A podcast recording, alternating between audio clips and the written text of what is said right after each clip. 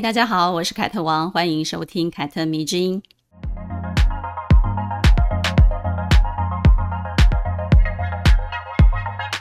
不知道你们身边有没有这种女性朋友？她们有什么爱好，也没有什么兴趣，有一份可有可无的工作，最大的愿望呢，就是嫁一个有钱的男人，然后生一个小孩给对方养，过着快乐的家庭主妇的生活。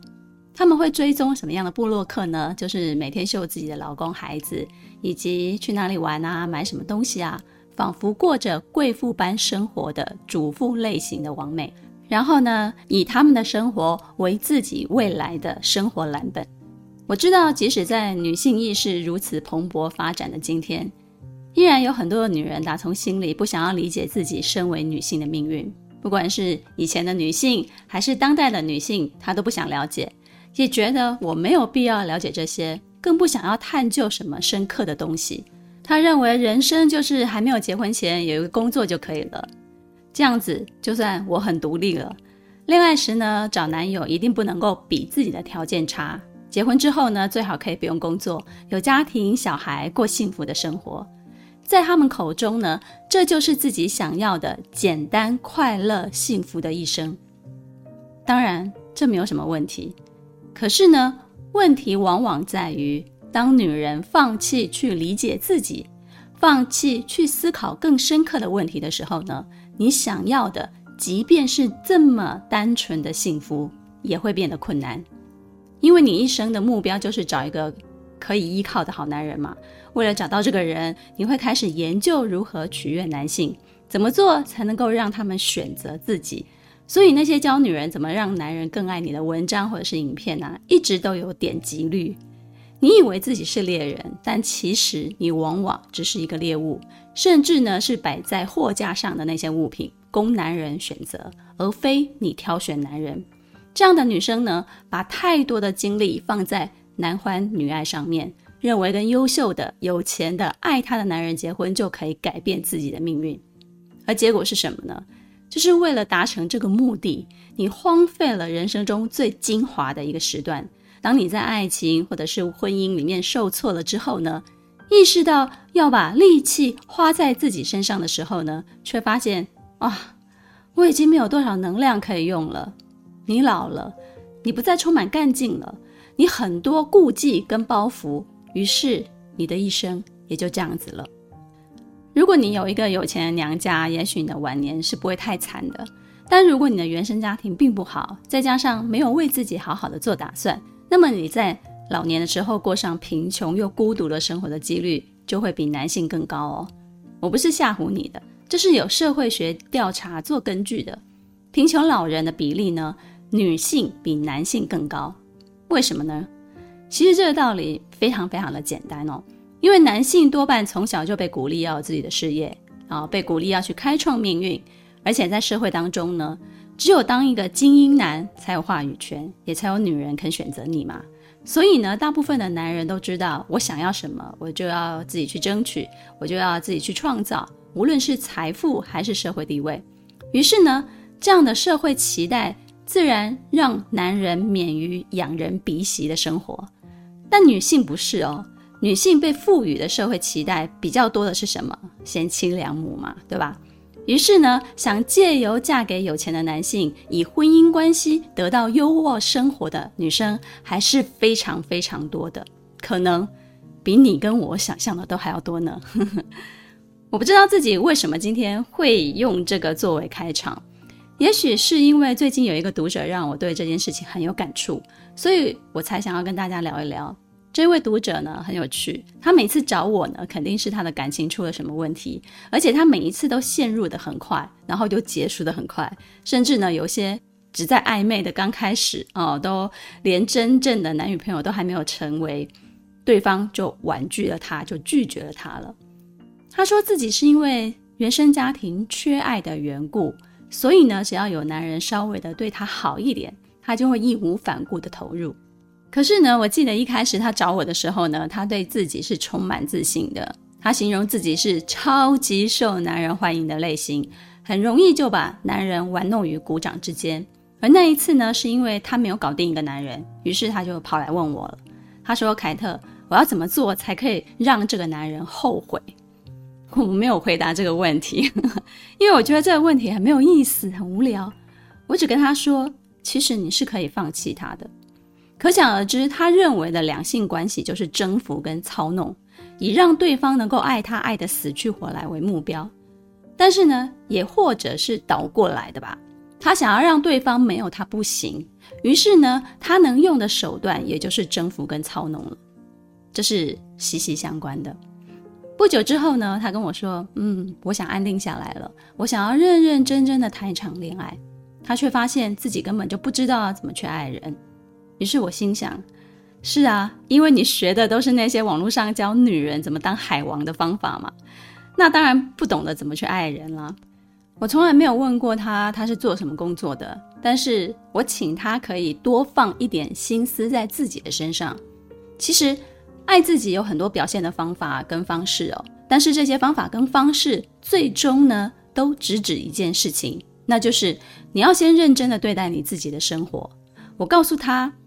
请他把百分之七十的精力用在自己的身上，剩下的百分之二十给朋友跟家人，百分之十才是给男人的。说真的，我是特别的想要跟大家分享这个，尤其是年轻的女性听众朋友，当你用这个比例来经营你自己的生活的时候呢，你会发现，不管有没有男人爱你，你自己都能够活得很好、很快乐、很幸福。这也是我从年轻到现在经营我自己的方式。我会去思考关于女性、关于自己的一切，并且用客观而且现实的角度来分析我自己，帮我自己规划一条可靠的上升通道。比如呢，我的原生家庭并不富有，我妈妈能够给我的有限，我来自一个单亲的家庭，家里其实是给不了什么帮助的，我必须依靠我自己才能够翻身，这是我自己实际的情况嘛。那么我就会去想，如果我想要获得一定的社会地位、一定的收入，过上某种算得上优渥的生活的时候，我需要付出什么努力？我绝对不能踏错的是哪一步？最需要避免的是哪一种错误？如果我想要有一个幽默丰富的灵魂，我应该要怎么样培养我自己？正因为我思考了这些比较深刻的问题，于是呢，我知道该怎么勇敢的去转换职场的跑道。我可以为自己争取到什么样的机会？跟一个男人交往后，发现彼此真的不合适，我也可以主动提出分手，不会觉得愧疚或者是自私，也不怕再一次恋爱，更不怕失恋。我之所以能有个不错的婚姻，跟一个灵魂匹配的人在一起，也是因为我足够的认识我自己，我对我自己足够的诚实。但是，如果你明明知道自己的原生家庭不好，却死死地抓住这一点来可怜自己，而不是鼓励自己向上爬，帮自己的未来的人生做好规划，反而是合理化自己缺爱，所以老是被男人伤害，一而再、再而三地反复陷在男女情爱之中，那我也真是同情不起来了。所以我才说，当女人放弃去理解自己，放弃去思考更深刻的问题的时候呢，你想要的，即便是那么单纯的幸福，也会变得困难。而我们今天要介绍的女性叫做华丽丝·迪里，她从出生开始呢就不被命运善待，但是呢，她最终却因为自己不屈服于命运的安排，勇敢地为自己争取而活出自我，并且用自己的力量改变了无数女性的命运。华丽丝是一位黑人模特儿，也是世界上第一个公开抨击跟抵制割礼的女性，曾经当选福布斯三十位全球女性典范之一，并且担任过联合国大使以及非洲联盟的和平大使。关于她是如何从一位来自非洲第三世界国家的贫穷女孩，一举成为名模的故事，曾经在一九九五年被英国 BBC 拍成纪录片。但大家可能更多是从二零零八年一部叫做《沙漠之花》的电影认识他的。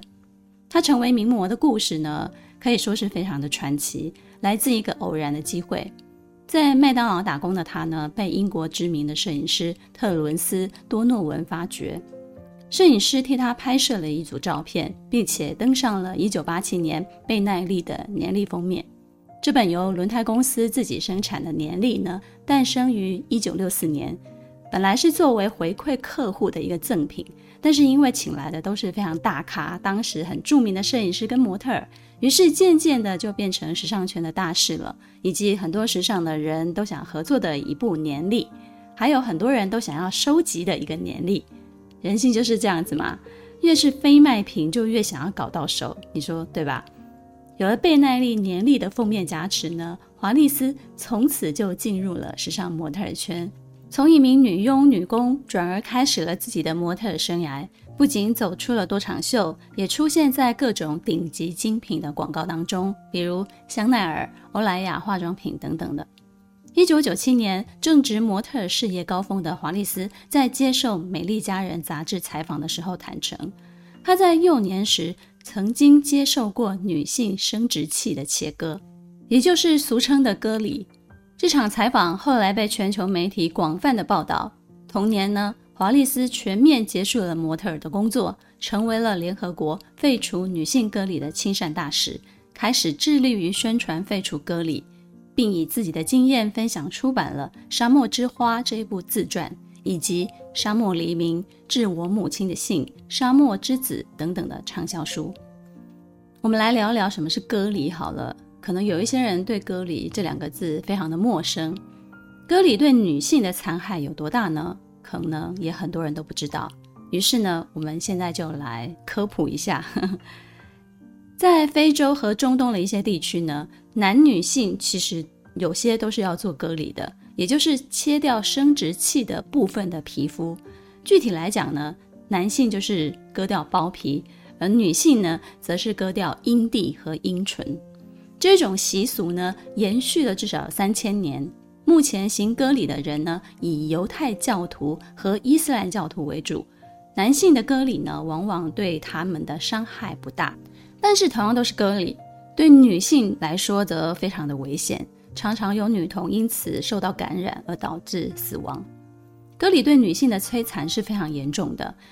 被除去阴蒂跟阴唇这些外部的性象征之后呢，女性的外阴会被缝合起来，只留下一个非常小的洞，用来排泄尿液跟经血。而这个洞有多小呢？据说只有一个火柴棒的头那么大而已。因此呢，被执行过割礼的女性一生都活在这个痛苦当中，她们没有办法正常的排尿，也没有办法正常的排除精血。那为何这些女性会遭受到割礼的对待呢？割礼的首要目的是什么？是要提供男性检验女性贞洁的一个方法，让他可以通过检查新娘的外阴的情况呢，来判断哦，我是不是娶到了一个真正的处女。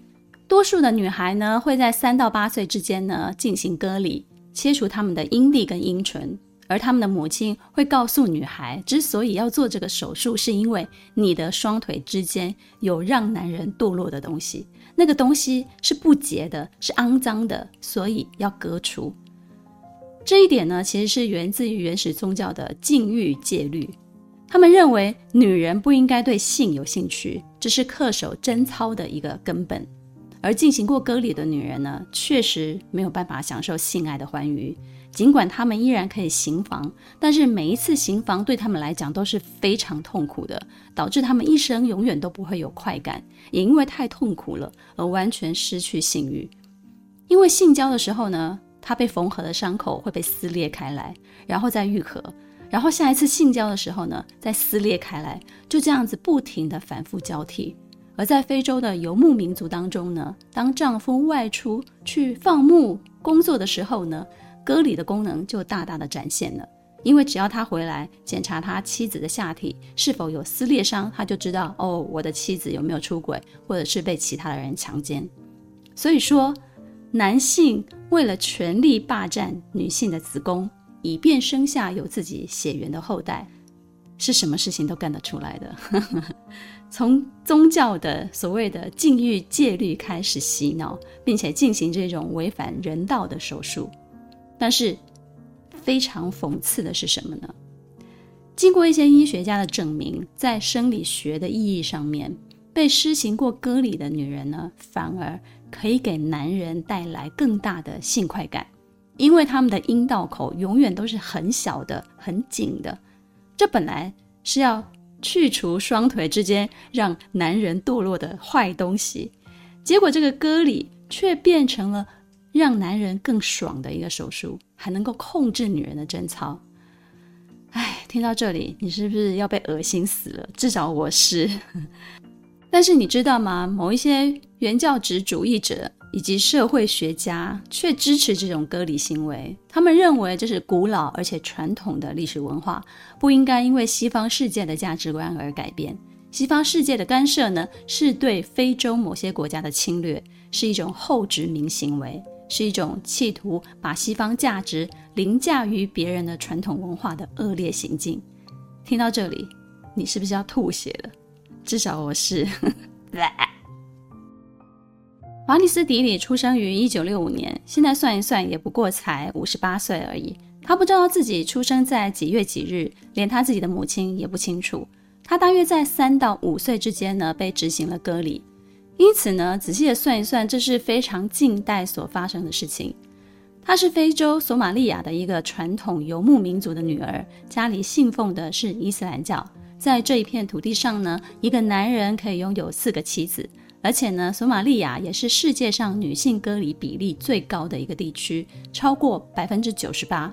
也就是说呢，每一百位女性当中呢，有高达九十八个人是被做过割礼的。华丽丝小时候呢，在草原上牧羊的时候，曾经被几个男人抱起来，打算进行性侵。这些男人其实不是陌生人，都是父亲的朋友。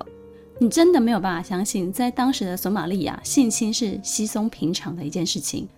即使性侵得逞，也没有男人会因此而受到指责，因为男人们呢，都有一个共识，就觉得这是一个消遣，所以也就不会彼此追究。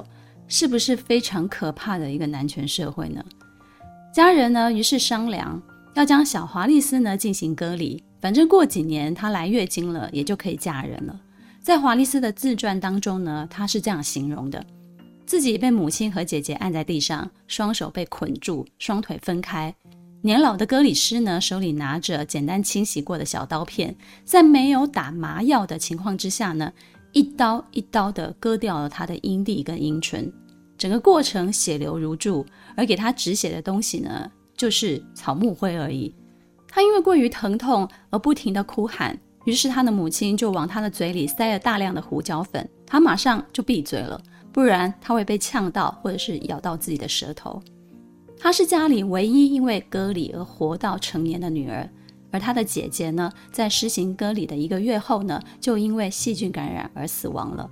另一个大姐呢，则是因为割礼的关系，导致了生殖器的变形，在生产的时候因为难产而死掉了。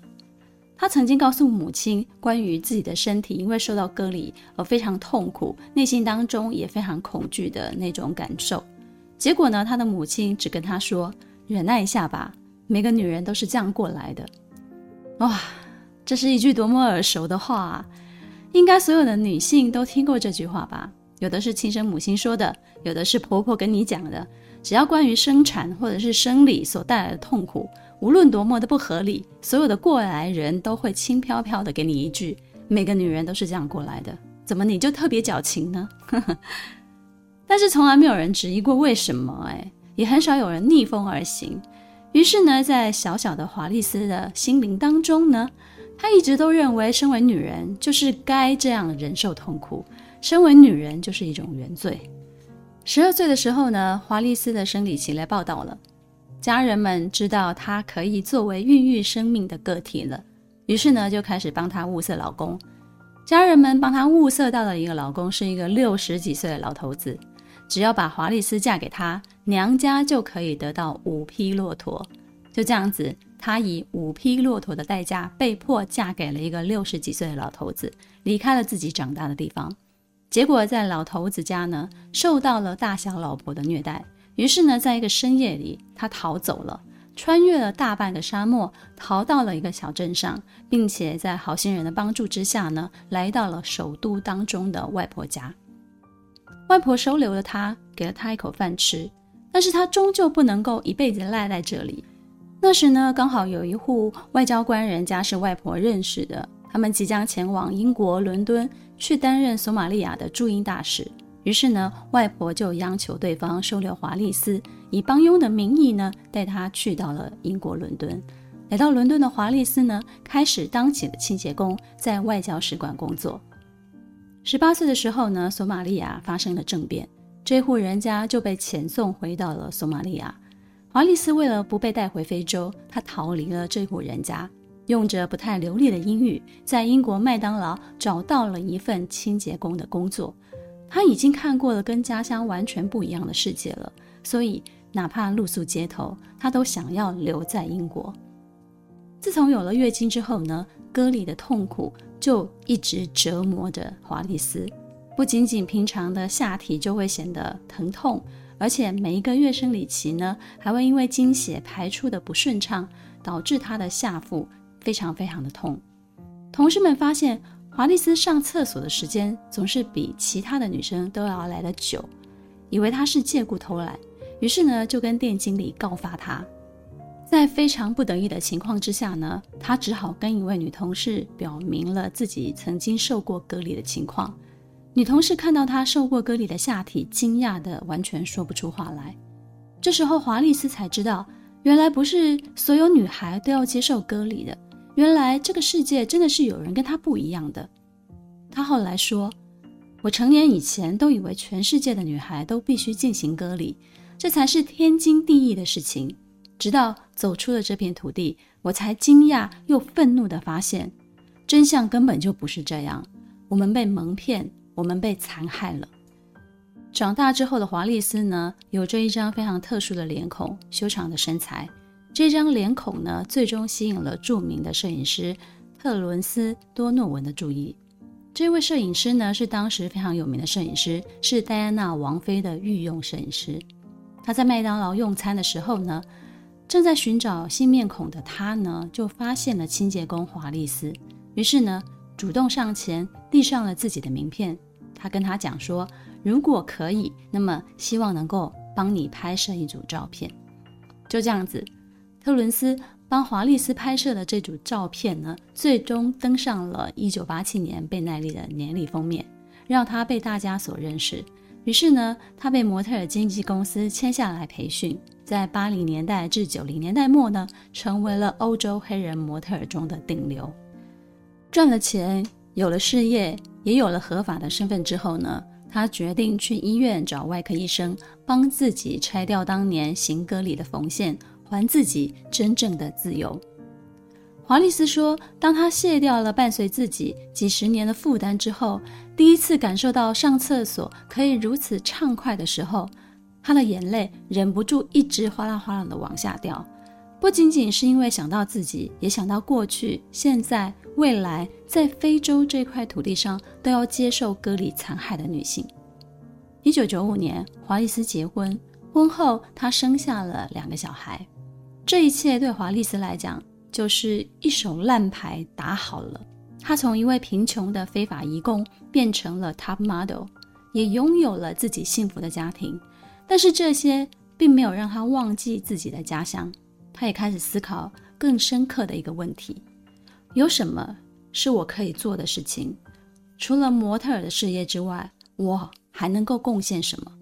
于是呢，他决定向全世界公开自己曾经遭受过割礼的经历，以自己为例子，希望能够废止这一项惨无人道的古老传统。不仅接受杂志的采访，他更在记者会当中发表演说。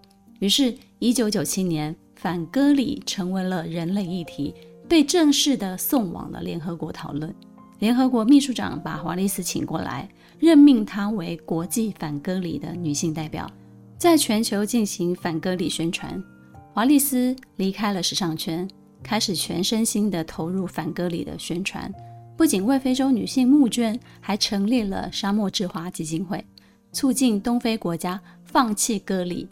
并且呢，对已经遭受过割礼摧残的女性呢，进行帮助跟救援。但是这项工作其实执行起来是有困难的，他们遭受到当地很大的排斥，连华丽丝这一位土生土长的非洲人，在自己的国家也不受欢迎，因为他们被视作是来扰乱传统的人。但是割礼实在是对女性的残害太深了，在全世界舆论的反对当中呢，华丽斯和联合国的努力之下呢，两千零五年之后呢，非洲各国已经立法禁止了进行割礼，数以万计的非洲女童因此被拯救了。